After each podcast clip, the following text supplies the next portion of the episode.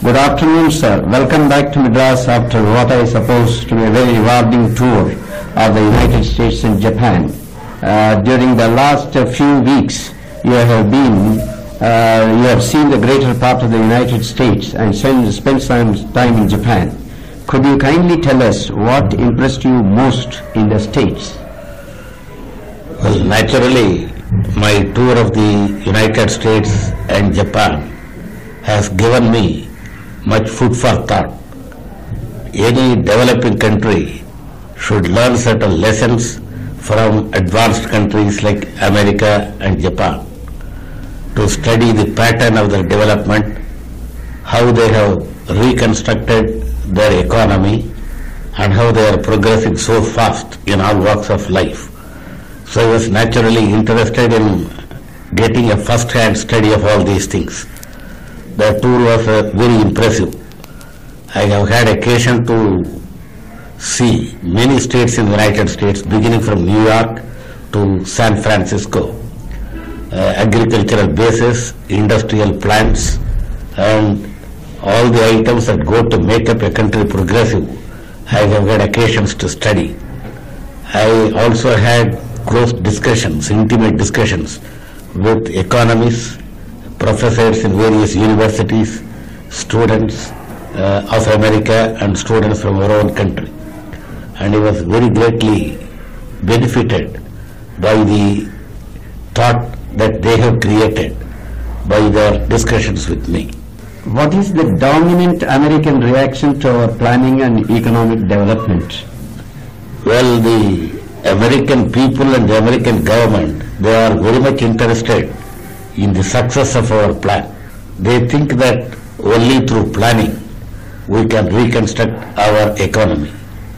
And they are happy that we have had three plans and we are on the threshold of the fourth plan. But they feel that we could have done better.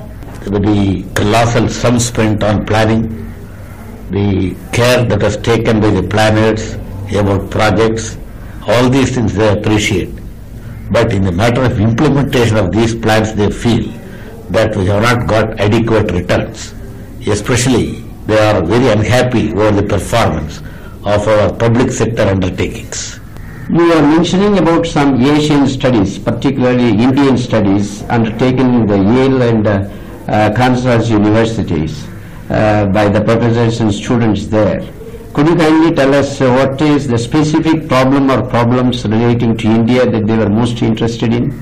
in Yale University, in Kansas, and in many other universities, professors and students, they evince very keen interest in Asian problems. And when they take keen interest in Asian problems, they pay special attention to India because they consider India to be the experiment station for democracy. Therefore, they are interested in the success of democracy in India. Therefore, they are very much interested to analyze our actions, our activities, and the results. And there are many students who have taken up special interest in Indian affairs. I met one or two professors who have been to India already and who are posted with the, the latest facts about India. Some of them were here even during the general elections. They know everything about our society, the construction of our society, our caste system, how we are trying to fight against it, how far we have succeeded. All these things, they are uh, uh, very keen and they put very interesting questions. Not of course with a view to irritate us or uh, give us some excitement, but to gather more knowledge on certain problems about which they have already conversant with. They are interested in the success of our plan because they think that if India can reconstruct her economy with democracy as its political apparatus, then it would be the correct answer to China and communist countries. Therefore, they are very much interested in our planning. But they are very unhappy that the third plan, in the third plan we did not reach the target and the fourth plan is still in the offing. I told them that unless massive aid comes from advanced countries, especially from America, we cannot fulfill the target of the fourth plan because the fourth plan will have naturally to be bigger than the third plan. Because first we have to carry on what we have begun in the third plan and add something more. They appreciate our difficulties, but they also feel that the aid is not the sole monopoly of America alone and other countries also should come. I told them that if America shows the way, other countries will follow and that argument was well appreciated. You are mentioning also about some population studies that the students and the professors are making there, here with reference to India. Could you kindly just enlighten us on that? Next to our planning, Yes. the Americans are very much interested in family planning because they think that the population problem is the most menacing problem that India is facing. They think that whatever may be the economic advancement that we may make, unless we control our population, we cannot uh, drive out poverty and ignorance from our country. I told them that we are very seriously taking this family planning. I told them that Madras and Maharashtra, both these states are well on the front and we have had good success also. I told them actually we have lost certain parliament seats because our population has been reduced. They were very happy to hear that. But they think that there are certain other states in India which are backward in thought and which have not taken very kindly to family planning. Next to family planning, they are uh, very much anxious that the political stability of India should be assured. Having read about uh, various governments being formed and then disbanded, people crossing floor, political debacle and other things, they think that uh, the future is uh, a little bit shaky. But I assure them that we have conducted three general elections in a comparatively calm manner. And whatever may be the struggles and riots here and there, the casualty in all these four general elections is lesser than the American casualty during holidays. They appreciated that argument very much and said that uh, the, um, the uh, our country has built up a good democratic tradition, but now they feel that uh, the central government is not as strong as it was before, and they were asking me whether it will last long. I told them there is no immediate possibility or apprehension of the present central government being replaced by some other government. In some place uh, they asked me if there is an invitation for the formation of a national coalition government in the center, what would you do? I told them that I would resist the temptation. We read in the papers uh, that uh, uh, what you with, about your meeting with the Indian students in Japan and you are urging them to emulate the uh, Japanese uh, devotion to work. Uh, would you kindly uh, elaborate this a little further? I mean, the Japanese industriousness and their will to succeed.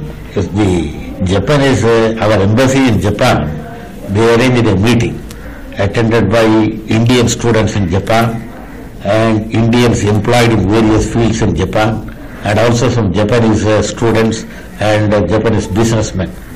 In that meeting, I explained to them that I am not as much astounded at the progress of America as I am amazed at the progress of Japan because the prosperity of Japan, of America can be explained. America is six times as large as our country. And with such a natural resources and such a large country, they are maintaining only one third of the population which we are maintaining. And they have had only 200 to 300 years for exploiting their country, whereas in our country, we say that we have been living in this place for 2000 years, 3000 years, which means that nature has been supplying us with riches for 2000 years and 3000 years. Therefore, our soil has become poor. Their soil is rich. Their rivers are perennial. Our rivers are not. Their forest wealth is abundant. Our forest wealth is being depleted. Therefore, if America has registered prosperity, it is not a thing to be wondered at. But Japan with no natural resource worth mentioning, with all the natural handicaps that any country is not facing today, that country has made a progress competing even with advanced countries like America. That is a thing to be wondered at. And then I asked students from India studying in Japan to emulate the example of every Japanese. Because every Japanese, whatever may be their controversy over ideologies and political systems, every Japanese feels that he should rise to the top. He should give his full devotion to work so that he can make his country rich compared with other uh, advanced countries. And their uh, patriotic impulse is confined not in singing national anthems or in parades or in flag hoisting, but work, work and work alone. And I asked our uh, students to emulate that example and come and impart that to our people. They then said that uh, you have got very great influence with our people, you can tell that to them. I replied, after all, fortunately or unfortunately, I happen to be a politician. A politician's word will not be taken with the full sense. They may think there is some propaganda behind it. But if you students who have been to Japan for so many years, if you return to our country and tell our people how the Japanese people are progressing, then it would have good effect. And most of the students agreed and consented when they come to India to impart that message to our people. Uh, from the extensive tour, do you think uh, there are any lessons or experiences which our country should uh, uh, study with uh, uh, reference to our economic development? So one thing that I was uh, that I have learnt there is that the industrial prosperity of most of the countries is based upon the agricultural prosperity of that country. Unless the agricultural base is strong, unless our rural part becomes rich, then there cannot be an industrial uh, superimposition. Uh, I feel, and I have told that also, that in the first two plans, we did not give as much of emphasis and importance to agriculture as we ought to have given. And most of the countries, including America, they first developed their agriculture. And through agriculture, they raised the prosperity of rural parts. And when there is prosperity in the rural parts, they were able to contribute share amount or even capital for various industries that were started. That was how the industrial progress of uh, America was established. That is a lesson that we should learn. In our country, we should also learn another thing, and I told that to American audiences also. In America, most of the industries are capital oriented because there is a shortage of manpower. They want everything to be done on a massive scale through machines and they do not utilize more men there. But in our country, the manpower is so large that our industries or our projects ought to be more labor oriented than capital oriented. As a matter of fact, I went to a, big agricultural farm in Kansas.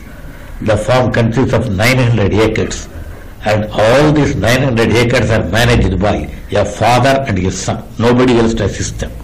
They have got all agricultural implements and they, are, they carry on their agricultural work through the machinery and through the aid that they get from cooperatives and from the government. Now when they pointed out this large scale farm to me, I told them that it is uh, adaptable for American conditions because there only 27% of the people, 7% of the people are engaged in agriculture, whereas in our country more than 80% are still engaged in agriculture. Therefore, if we mechanize our agriculture in as rapid or as massive a manner as the Americans are doing, we will be throwing many people out of employment. Therefore, for a long number of years to come, even our agriculture, though we mechanize it, though we use modern implements like power tiller, power sprayer and other things, it cannot be on identical form just as we find in America.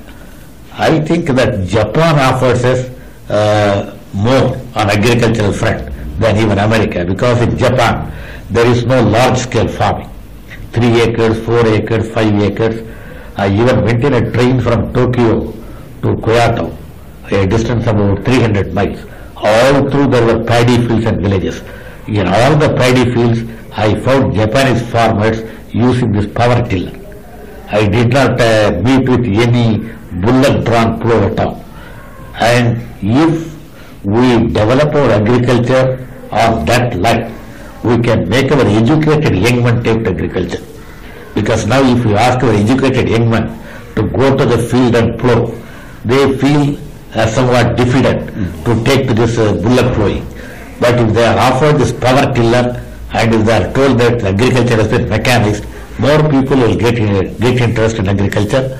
And I told the American audience also that as far as agriculture is concerned, Japan is to be our model for a long number of years to come. But of course, when we get many industrial potentiality and we have got alternative employment for our people, and when we progressively reduce the percentage of people dependent on agriculture, then we can mechanize.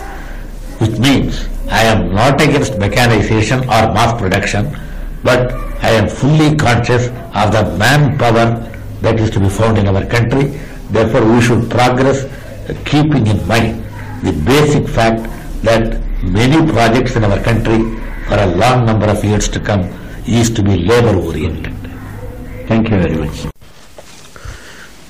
It is perhaps an irony of fate and certainly the most shocking of events that the one country that has been propagating continuously, consistently and most sincerely the ideals of peace and brotherhood, goodwill and coexistence, always pleading for the enthronement of reason and justice, ever ready to offer the helping hand to ease out difficulties, that India should have become the victim of a calculated and naked aggression from a brutal power, China, which has been loudly expressing friendly, nay brotherly affection towards India all these years.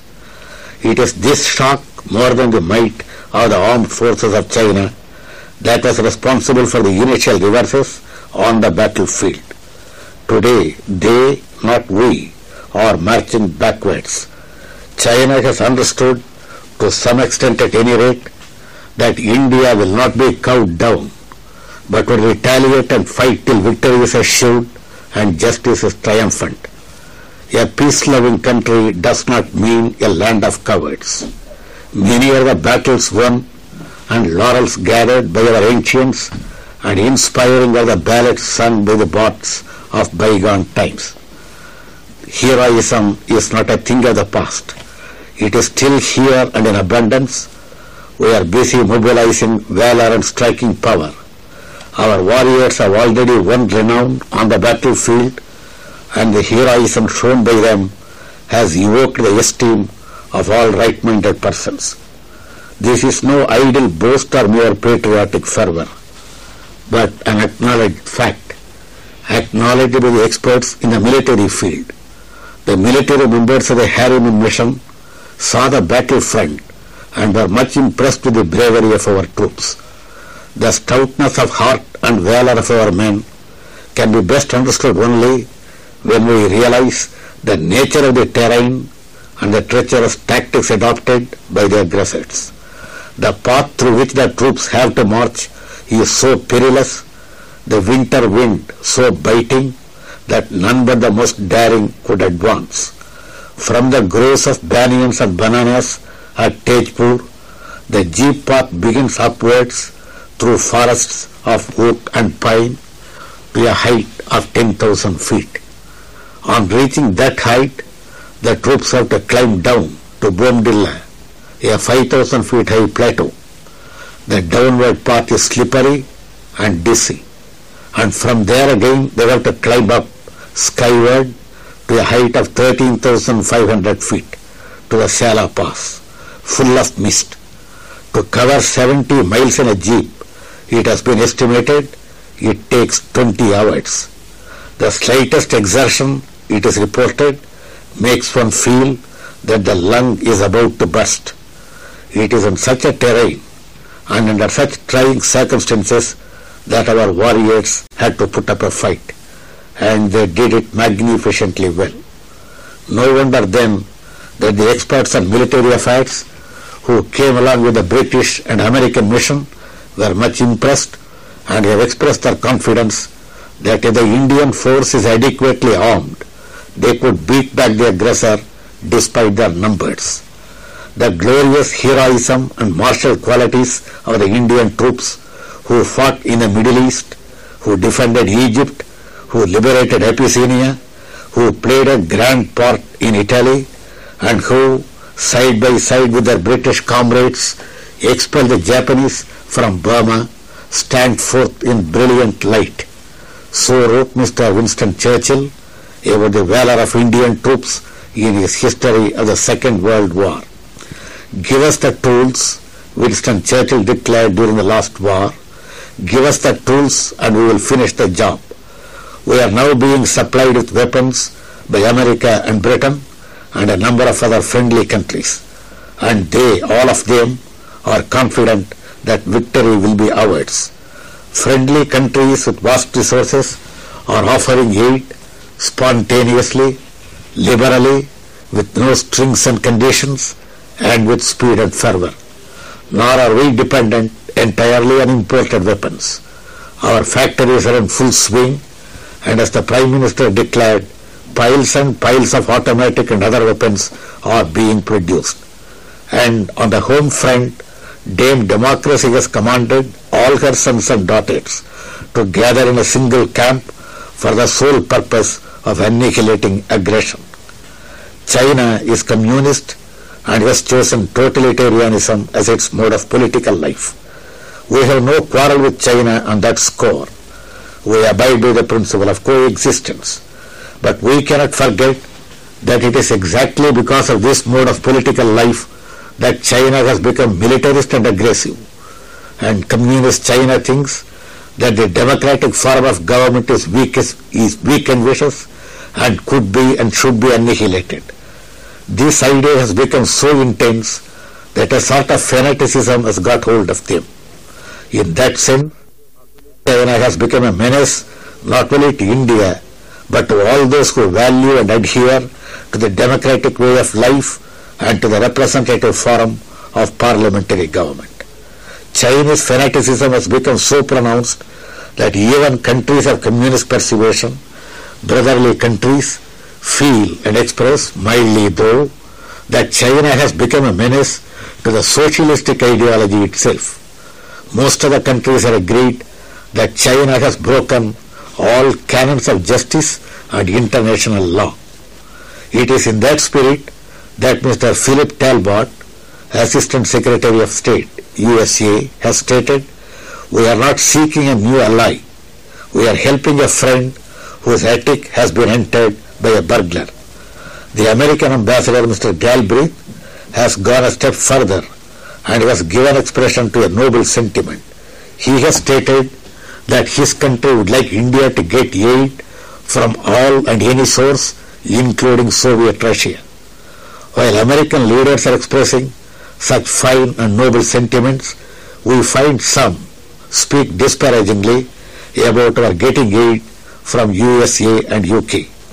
They say that imperialism is exploiting the situation. This is an insinuation, venomous and uncharitable. Mr. B.K. Nehru, Indian ambassador in America, has correctly portrayed the sentiments of the people here.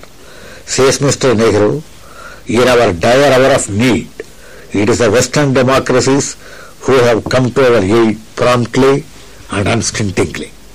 The hand of friendship that they have extended to us, the concrete support that they have already given and which we confidently trust will be increased, can and will never be forgotten by a grateful Indian people.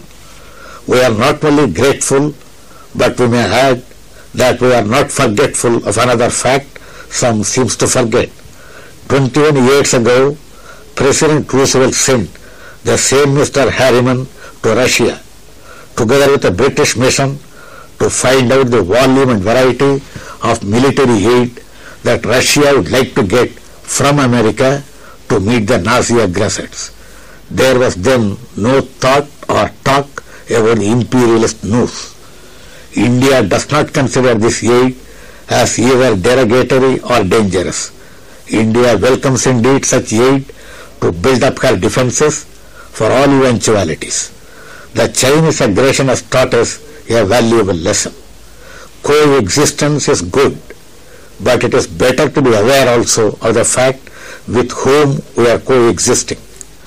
Rousing receptions were arranged, civic addresses presented, and there was gala all around when Mr. En-lai had his triumphal tour in New Delhi, Calcutta, Bombay and Madras.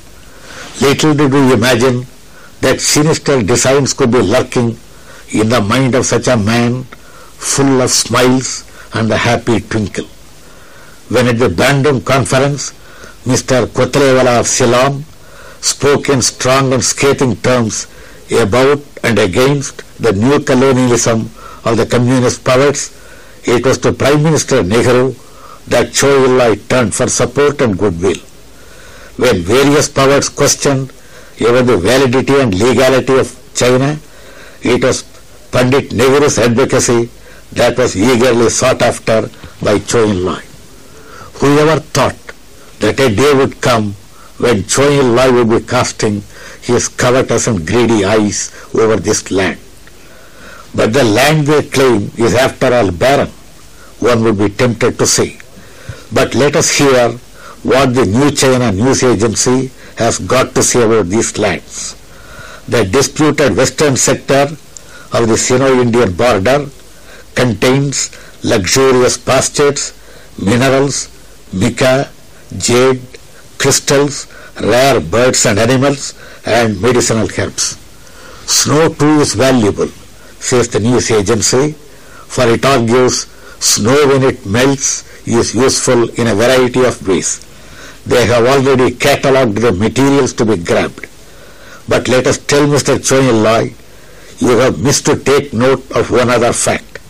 In this vast country, there are millions and millions who are prepared to lay down their lives to safeguard the land where are enshrined the sepulchres of their forefathers, where are wrought the cradles of their children. China is bent upon swallowing up bits of our territory, register its might, and create a balance of terror throughout Asia. All are convinced about that fact. Experts point out the motives behind the expansionist policy of China. Mr. Chester Bowles is of the opinion that China, being short of oil, wants to grab the oil fields in Assam. It is reported that when Chou En-lai visited Burma, a demonstrator flourished a placard on which is written, Great China man, spare our tiny land. That is the impression the Chinese have created. Field Marshal Auchinleck says that if China should establish its foothold in the Himalayas, it would constitute a danger to Burma and Pakistan too. But apart from the grabbing territories, China is bent upon a more heinous crime. As Mrs. Lakshmi Menon, Minister for External Affairs, has stated at a press conference at Colombo, the fighting between India and China is not a mere border conflict. This is a conflict between two ways of life, democracy and the expansion of communist totalitarianism and regimentation. But no, China will not be allowed to carry out its nefarious design. Let not the Chinese warmongers gloat over our initial reverses at Walong and at Bomdila. Victorious America had seen disaster at Pearl Harbor and valorous Britain had to face at Dunkirk. Outcomes of stray battles alone do not decide a war. This country is determined to march along the path, unmindful of the perils and fully prepared to pay the price to keep the country free and the conscience unregimented. That is our cause and it is so noble that it is bound to register victory